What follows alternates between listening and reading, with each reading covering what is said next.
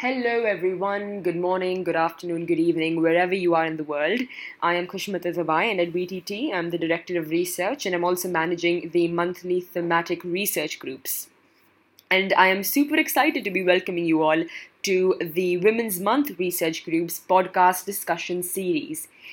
Um, what we hope to do with the podcast is dive into some of the issues, identities, and concepts associated with gender and women in general as well. For today, I'm super excited to be handing over the management and the curation of today's discussion to Noor Suwwan. And alongside Noor in the discussion, we have Sabrina and Zhenhao, two research fellows, and of course, my lovely assistant, David. It's all up to you guys. So let's see what we can do tonight. Okay, so um, I'm going to be talking about the politicization of women's choices. Um, now, obviously, I'm going to be starting from a Middle Eastern context because, you know, that's what I'm mostly interested in.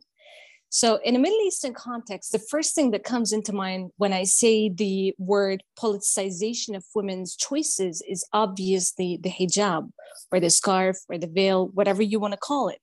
Why? Because it's so obvious that that's a very interesting starting point. So I'm going to start with a little bit of a story.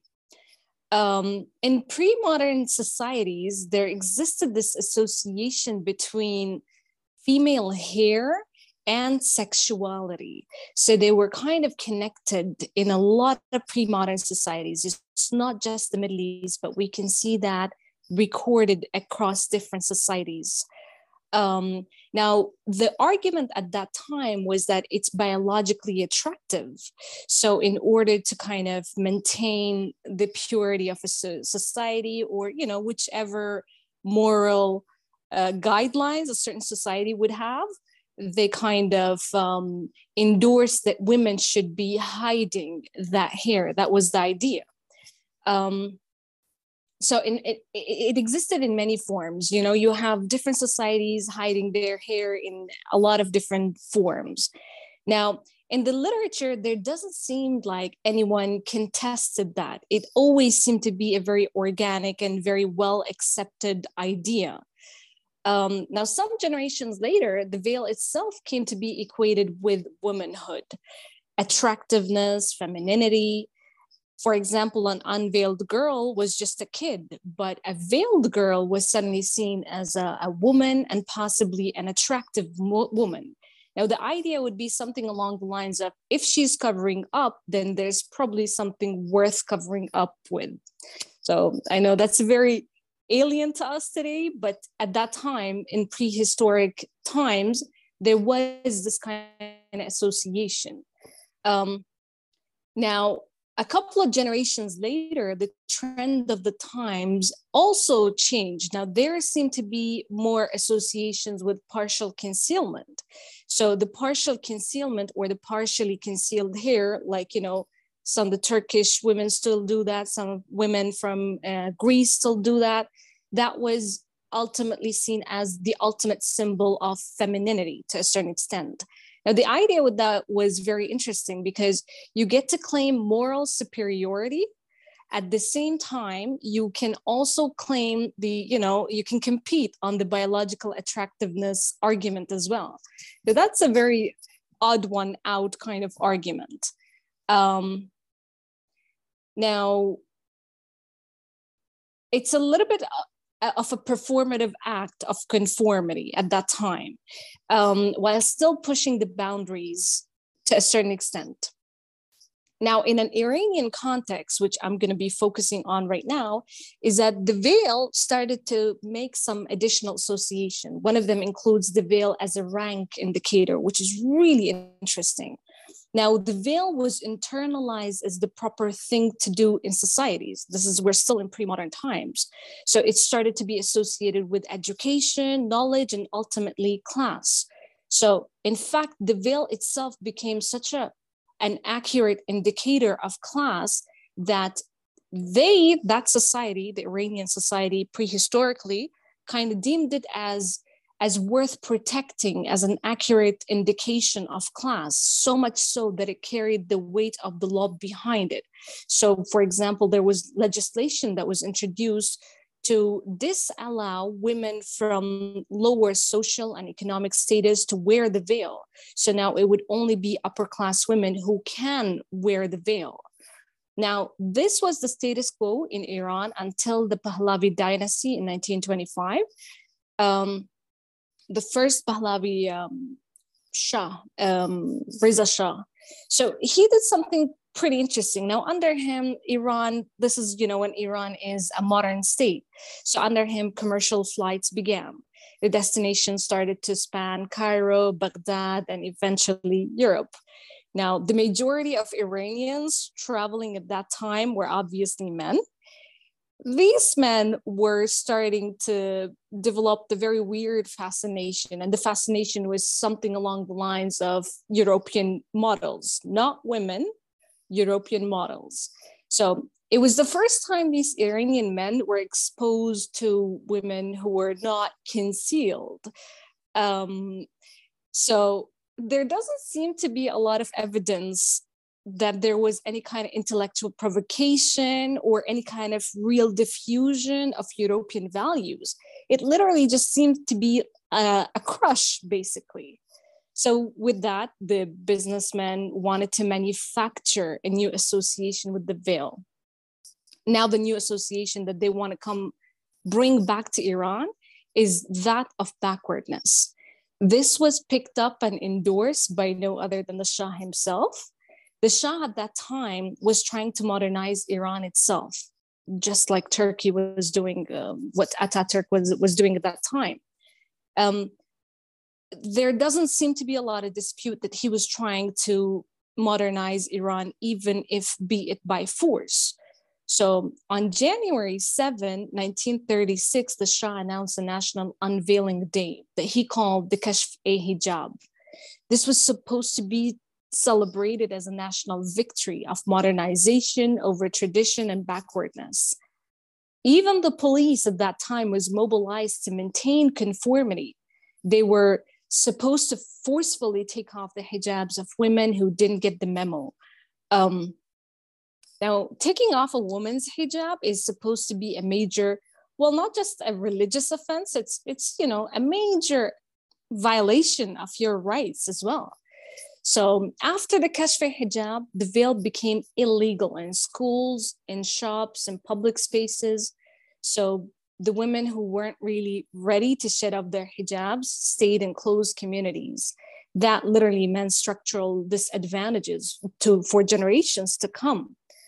Um, when his son took over, Muhammad Reza Shah, he still believed that the veil was a backward tradition, but he didn't feel the need to throw the weight of the law behind it. So it was legalized again. At least it was now legal, but the systematic favoritism persisted. Um, by the time the Islamic Revolution toppled the Pahlavi regime, the veil became the law again. It was legalized for all women above the age of nine. And there were very strict dress codes. There are color codes, by the way. I don't know if you guys know that, but there are color codes. Any show of hair was punishable by 74 lashes. I don't know why 74, by the way. The regime was obsessed with how should the ideal Muslim Iranian woman look like. Once again, the police was mobilized to maintain conformity to the new rule of law. When Khatami took over, the restrictions on how women look were loosened because he had a more reformist political ideology. Here, my story kind of abruptly is ended. The message is that in the Middle East, there always seems to be a linear relationship between the political climate and the way the women look. In fact, so much so that it seems to be a very good litmus test of the political climate. So, this was a particular case for the politicization of women's choices or more, maybe more appropriately reverse that women's choices in the Middle East are inherently very, very political. So at this point, I'd like to open up the floor for discussions. I mean, this was a particular case, but can we kind of zoom out from the Middle East and zoom in somewhere else? The United States, China, any any place in the world where this seems to be um, a, an intersection between the political discourse and women's private choices.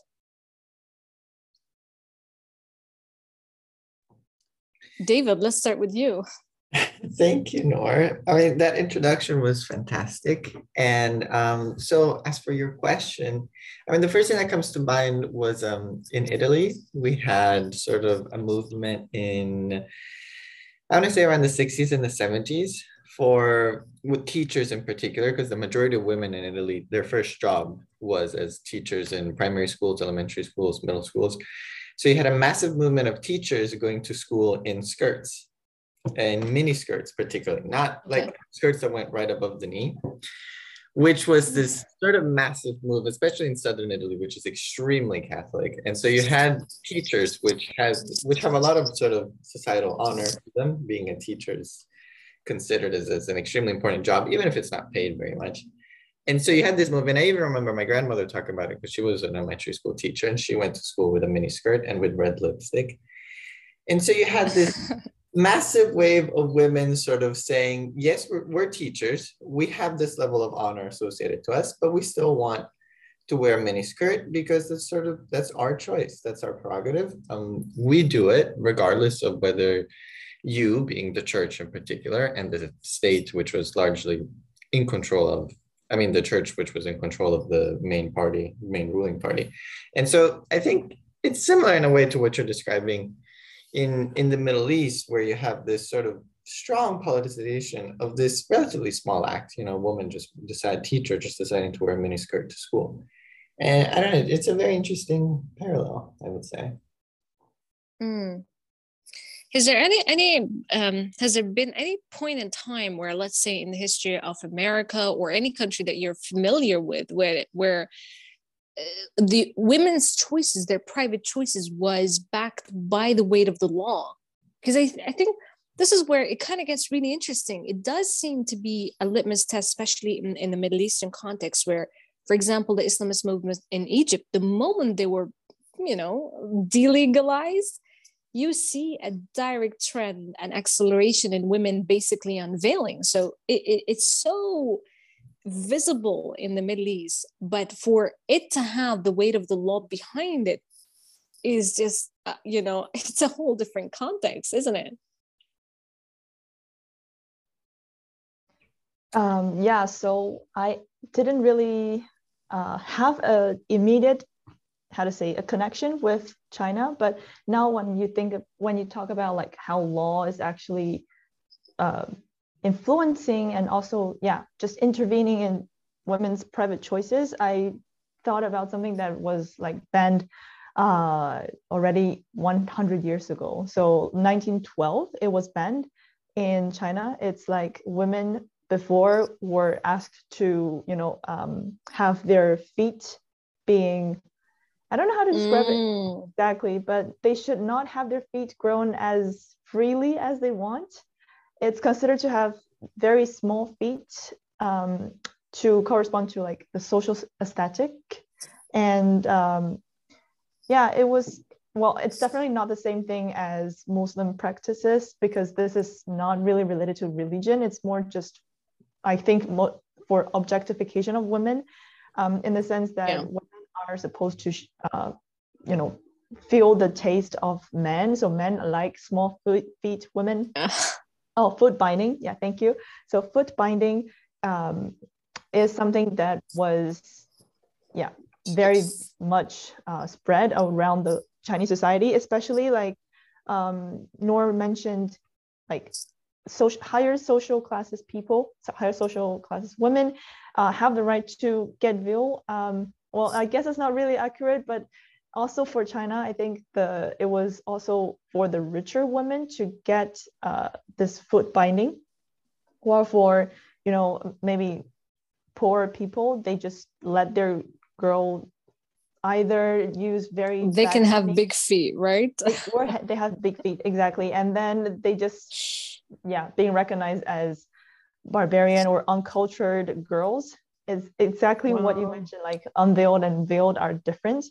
Um, but yeah with the idea of i guess modernization it's I, I mean the the law is actually forbidding uh, women to get foot binding. So yeah that's what i want to share.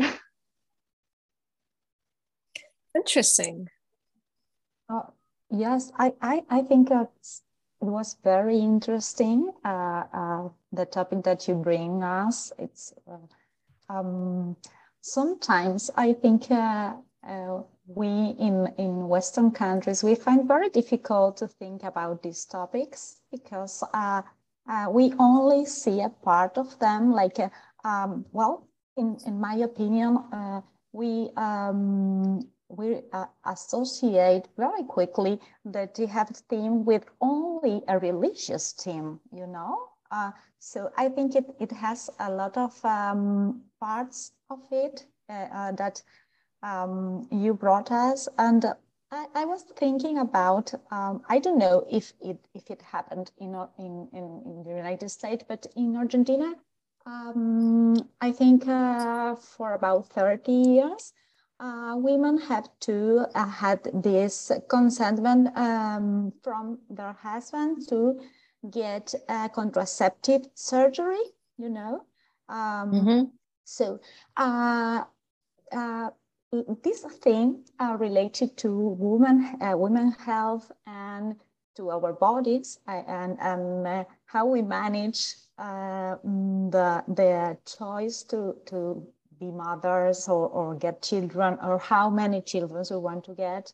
Um, it's, uh, I think um, it, it, had to be a law uh, regulating these choices and regulating these things. And right now, you see a lot of doctors that ask women uh, the consentment from the husband. So wow. ignoring the law. Wow, that's very interesting. Yeah. yeah, and you know, you see this in the hospitals that are near poor areas, you know? Mm, uh, right. That, is, that doesn't happen in, in rich neighborhoods. So interesting. You know, I was also thinking in terms of um, abortion laws. Right it's the same even in the, obviously the the discussion on abortion laws is different in the middle east but it does seem to be the same i mean there again there seems to be a very big problem when we throw the weight of the law behind women choices. It's you know it's you jump one step ahead from the politicization of women's choices to the legislation of women's choices. And i feel like now that's a bigger problem than this one because even though, even if I want to kind of zoom out and bring myself to this one again, which is the politicization of women's choices, I want to say that, hmm, how did we get here? And a part of me wants to say, isn't that the axiom of feminism itself, that the personal is political? So now the political is personal. So it seems like didn't the politicians just reverse the same ideology and kind of use the feminist ideology against itself? That's one of the reasons why I was always skeptical when it came to feminism because hmm, I think it did quite a few damages. But what do you think, David, about that? Well, um, I mean, I, I, I like the, I, the idea is very interesting. The idea that um, feminism, of course, the, the, the founding idea is that the personal is political. And I think that was based off of the idea that before that feminist idea, you had governments, mainly led by men, saying we're the, the, gov- the role of the government is only to participate in the political life of people. But in the personal life, meaning inside the home, the government does not does not have any sort of input. That's just sort of the, the, the family and the government has no sort of role in the home. And of course, feminists push back against that, saying no, society and the government need to enter the home.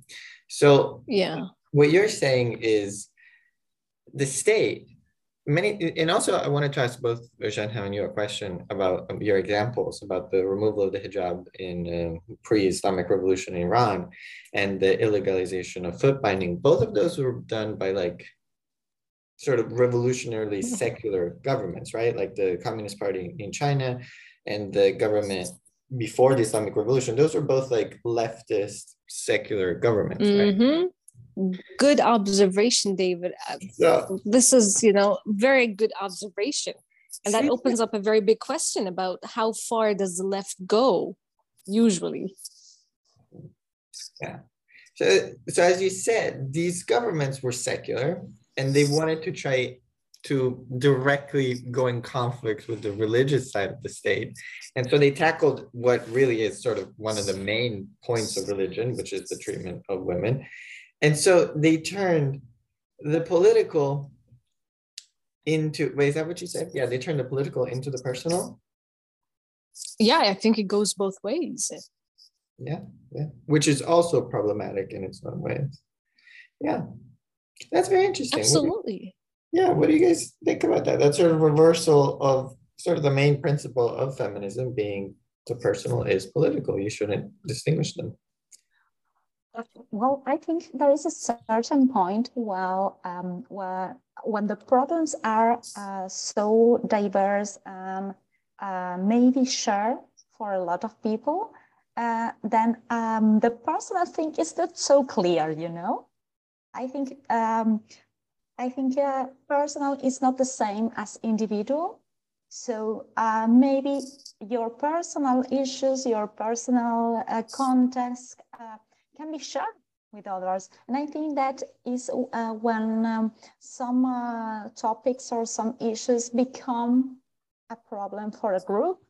And that is uh, when the um, government or when the state has to be involved to solve them because uh, well, um, sometimes there is not other solution to get the state involved to, to set some rules and uh, but I think uh, rules and um, legal issues has always uh, has to be involved with the real problem of, of people and that is when personal issues uh, come through that. I think uh, well government is like a like this um, unknown thing that it's like a concept, you know, it's like not tangible.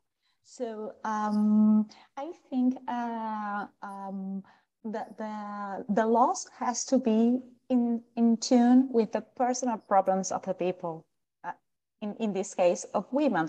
But uh, uh I, I was amazed because um, when uh, about this the, the all the all the um, the political story that Noor uh, told us, I was amazed because um, when, well, when women um, took the, she had the symbolism and, and gave this, uh, uh, this, this, the use of the jihad, they gave the use uh, a, a symbolism, uh, um, they took from them, well, the government established another law and So it's it's like a, a women thought and and women uh, that women want.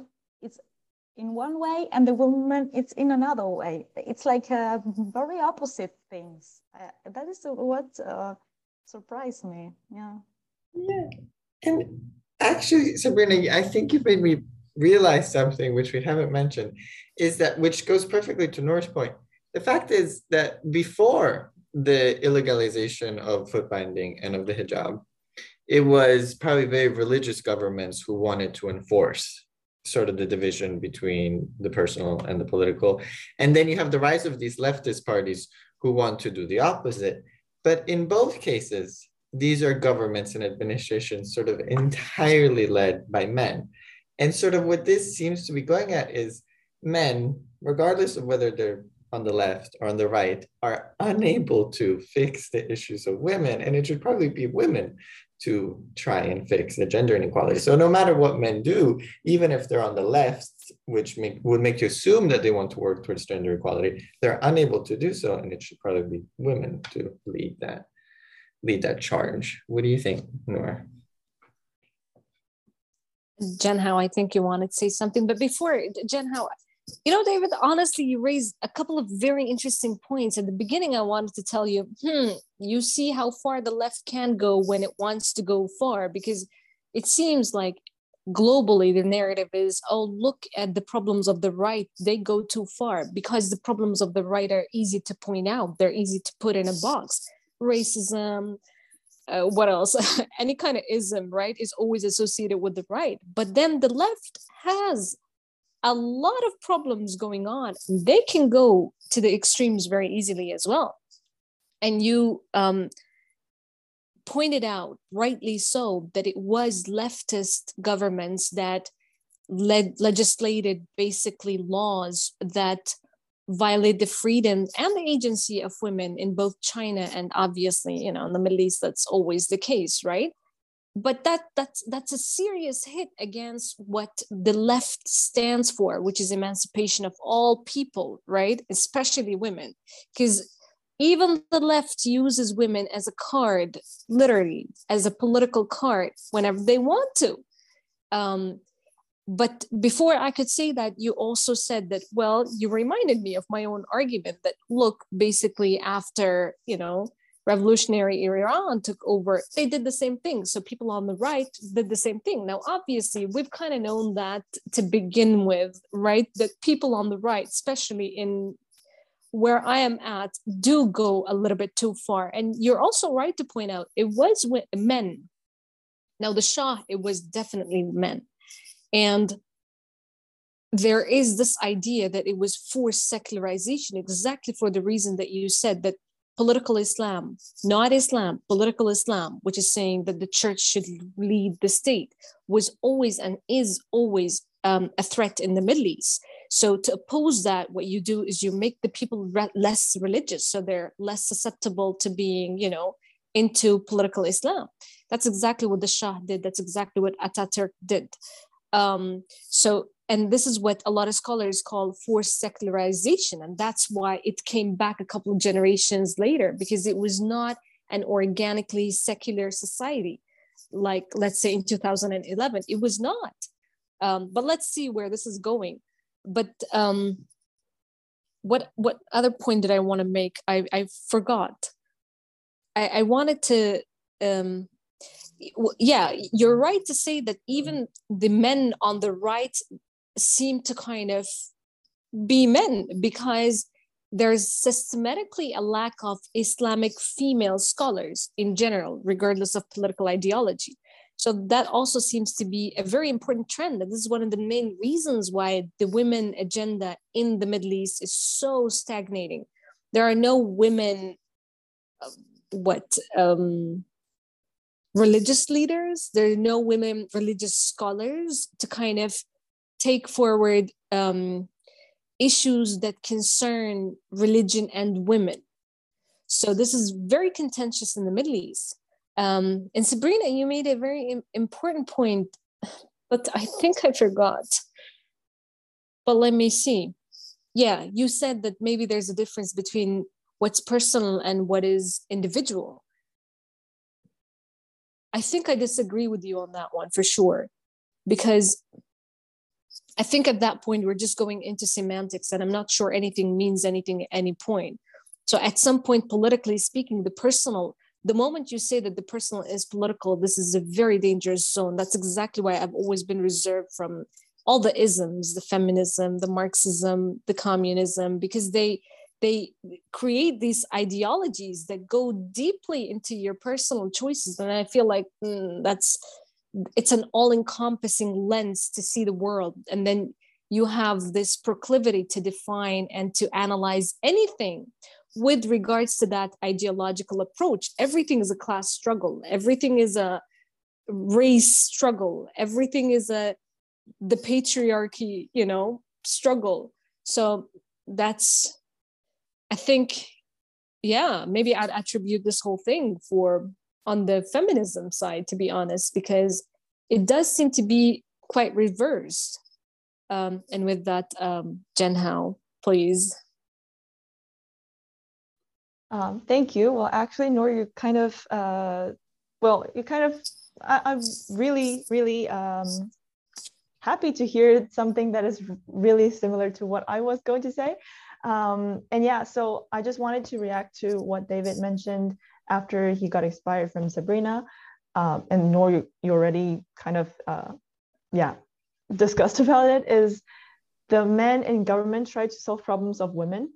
Um, I think that's exactly one of the reason, um, how to say, well, that, that's also something that is interesting now is that we're talking in general like politicization of women, right? So um, because of this not really obvious role of women in the political role. So as we know, like a lot of government are fulfilled with men and there are very few women.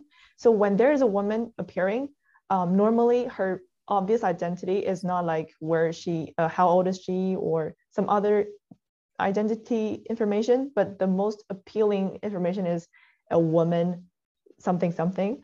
And um, yeah, just to reply on that is like uh, being into politics is really something unfamiliar for women.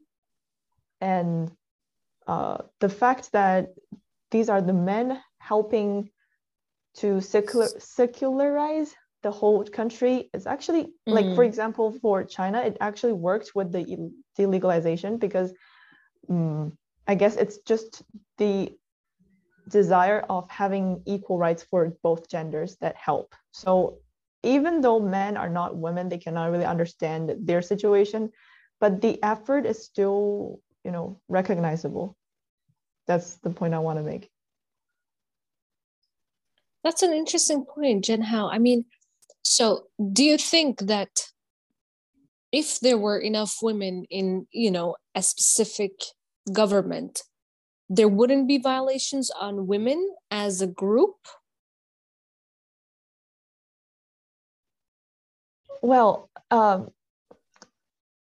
well, the whole society is patriarchal, and I'm quite skeptical with how, like, even biologically, I'm not sure how women can be stronger than men when it comes to physical competition. Uh, like the I'm I'm not totally sure when the political power of women becomes stronger. Is it actually going to influence or not? Because I um, wrote something about the French presidential election that is taken taken place like in April this year, and uh, it is like a record that we're now having five or six. I don't remember. Yeah, five probably candidates who are female, which is very unusual and it has never happened. And one of the comment I read was that, yeah, now politics is not that important. We can let women do it. Uh, more important things wow. like business can, uh, yeah, men go to business. So wow. I, I, I guess it's just like when it's popularized by women, it's considered normally as something that's not that complicated. Mm.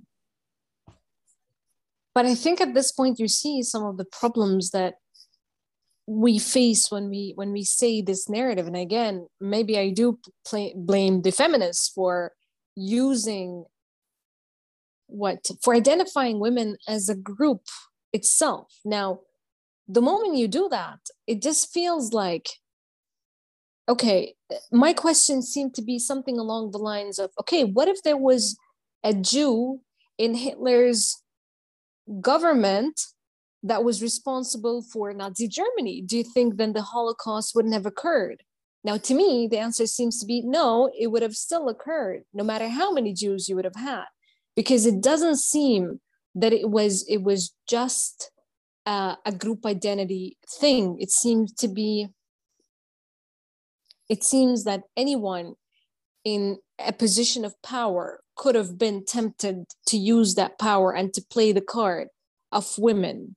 Um, so, for example, if if revolutionary Iran did have enough Islamic scholars who were female, it would have still installed the 74 lashes like it did. It would have still informed the stupid strict rules in the way that it did. Because it seems that the moment you identify people with their group identity, so they're just women, they're not people, you're just an Italian, you're not just, you know, a, a person, you're just a Chinese, you're you're you're identifying yourself with your group identity, then you become a political card. Um, I yeah, this is what is going on the top of my head. I don't know if I've articulated that enough, and maybe I'd need your help to kind of bring it out um, into fruition the proper way. But this is what's kind of in my mind right now. Yeah, I have a I have a follow up question for that because I was wondering if you if for like if the Islamic scholars example, if you had sort of the equal amount of male and women Islamic scholars, and the women Islamic scholars decided that yes, for a certain infraction, if if women show their hair, if we show their hair since they're women, um, then we should get 74 lashes. Isn't that different than if all the Islamic scholars were men and said the same thing? Sort of if the Islamic scholarship is made by men and they decide that if women show their hair, then they deserve 74 mm. lashes. In that case, you have what I would call sexism. If you instead have half and half, and the women scholars decide that women should have 74 lashes, then at that point, isn't that their choice to do that with, with, their body? I mean, at that point, it's not longer sexism. I don't even see necessarily the issue from a women's standpoint if they decide to do that to themselves. Like because the issue is not necessarily even the act. The issue is, is who is telling women to do that act. Is it are they telling themselves or is it men telling them to do that? So that's my question. Like would it be wouldn't it be better or wouldn't it give autonomy to women if they had chosen to enforce the 74 lashes rule I find that very hard to answer because um, we're still not talking about a democratically elected, you know, 10 women, right? I think this is, we can't kind of find our way around it. So it would be something along the lines of, no, no, I take an issue with the legislation of, you know, what women wear. I mean, sorry, but is, didn't that, not to enter into, you know, a tangent over here, but that's exactly the kind of narrative that that what gave legitimacy or gave ideas or hints to you know isis for example. And then iran and saudi arabia called you know no no but we didn't say that. We didn't go that far. But no you kind of did you know? So my problem is this the legislation of what women can and can't do especially by a, a non-elected body of people at the end of the day. So even if they were were women i would take it into you know um i don't think it would have been right at all. Wait, but maybe I... it would have been yeah maybe I, I see your point. Maybe if for example they weren't um in a position of legislating and they were just saying you know in in in their authority as religious scholars that oh we think that god said that you need to cover up or else you're going to go to hell. So they were kind of conveying to women what they thought God was saying, because we don't have that either without them having the ability to legislate. We don't have women, female, you know, religious scholars. So, in that capacity, if we had that, then yeah, maybe it would feel a little bit better and less kind of prescribed by men, because this is a problem that the Middle East has that it always seems to be men telling women how to dress modestly or you know how to interact with other women. And so at some point you stop listening because it just seems like look i don't think you understand. So yeah I, I accept your point in that regard all right, thank you everyone. I think that has been quite a stimulating discussion. We've all had a lot to learn and a lot of key concepts that you brought up as well. Um, Noor, I in particular really enjoyed the references you drew to the hijab and how it is often believed to be stifling away women's rights, but then actually it's their choice and their will.